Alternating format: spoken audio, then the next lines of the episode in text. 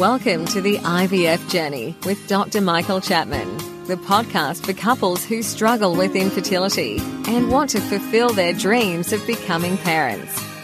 To access previous episodes packed with ideas, solutions, and tips that actually work, head over to Dr. Chapman's IVF podcast on iTunes. You can also ask questions by contacting Dr. Chapman's rooms on 1800 111 483 or by emailing him michael.chapman at ivf.com.au.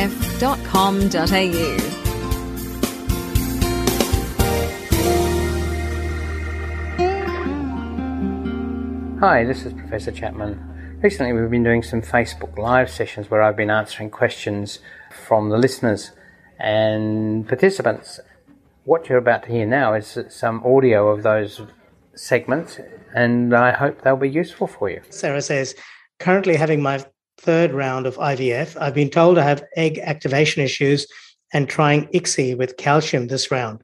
How do we know if it's an egg and sperm issue? If provided the sperm is of good quality, it is more likely to be an egg problem. What we know is that if the sperm physically looks good, it looks that nice tadpole shape, hasn't got broken necks and swollen heads or two heads, if there's a good number of well-shaped sperm that, that are swimming, it's unlikely to be a sperm problem. There is something called DNA fragmentation, where the genetic material in the head of the sperm, even though it looks good, uh, the genetic makeup of the, the of the sperm can be broken down. Things like smoking, for instance, do have an impact there. But that can be tested, and before, if that's high levels, it can be reversed with antioxidants. So if there's failed fertilization, that's one of the things that we go looking for. If we do get fertilization and the first two days are good and then the embryos die, that points a little bit more to being a male factor because the male genetics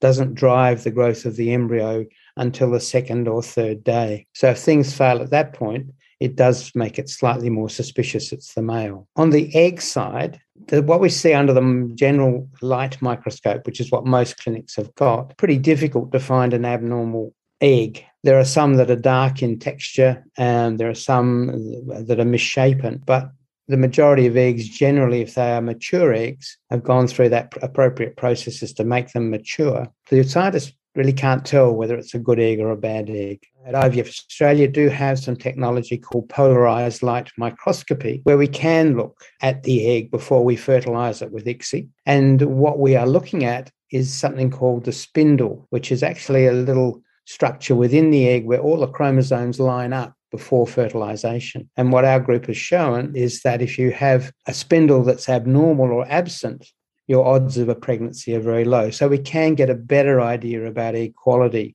using polarized light. And it certainly means that I can have a talk to patients after the event doesn't change things, but at least we have reasons why things aren't happening. Depends a bit on when things happen or not happen that gives us the best clue whether it's a sperm or egg. But in most cases, it's eggs. And that egg quality is, is very much dependent on a woman's age. So the older you get, the more abnormal eggs you will create. So I don't know how old Sarah is, but that may be a factor as well. Certainly, doing ICSI uh, does give the opportunity, better opportunity to look at the eggs because we strip the cells away from the cells that surround the egg. We get a by stripping them away, we get a good look at the egg, and also we're making sure that a sperm is is getting into the egg itself. But it really depends on you know what the problem has been in your your previous two cycles. But uh, certainly, what they're doing in terms of doing ICSI is probably a good idea. If you need to have egg activation, that suggests to me that you didn't get fertilization. There is the rare case that can be helped by using the calcium and that ICSI in itself may be helpful.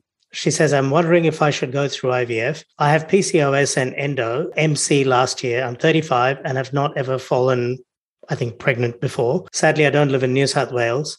Can you help me? When should I be having sex in my next cycle, please? First of all, it depends on the severity of the endometriosis as to whether you should go straight to IVF. The fact you've had a miscarriage is a positive sign. It means that it, you know, the fallopian tubes are probably open. But I would probably initially find a specialist to go through the basic investigations, which would, for me, would be to check that your tubes are patent, they're open. Uh, you either ultrasound or an X-ray to do that.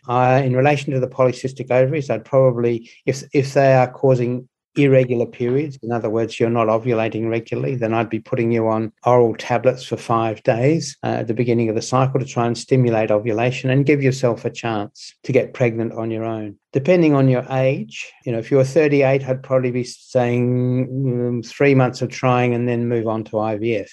If you were younger, I'd say let's try for six months uh, and then move on to IVF. Whether you need a laparoscopy at this stage to look inside and see what how bad the endometriosis is, because that may change things as well. If it's if it's got worse, then you may end up, it may be sensible to go straight to have that uh, treated surgically by a trained uh, laparoscopic surgeon, not by a generalist who, who dabbles.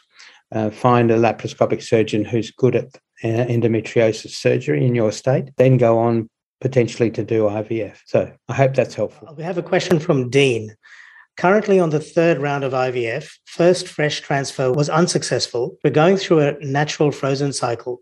Is there anything my wife can take to better the chance of implantation? She also has Philippade syndrome.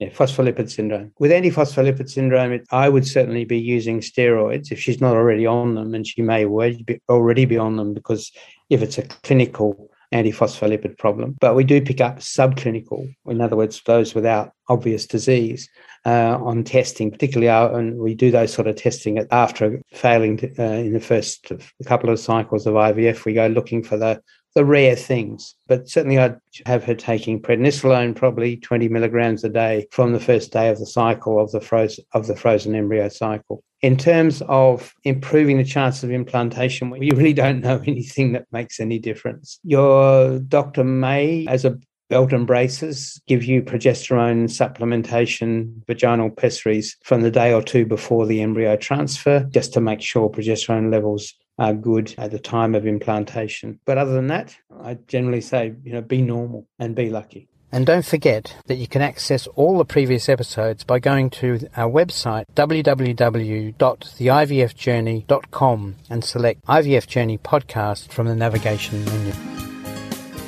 Thank you for listening to the IVF Journey with Dr. Michael Chapman, the podcast which helps couples negotiate their way through the IVF journey, all the way to parenthood.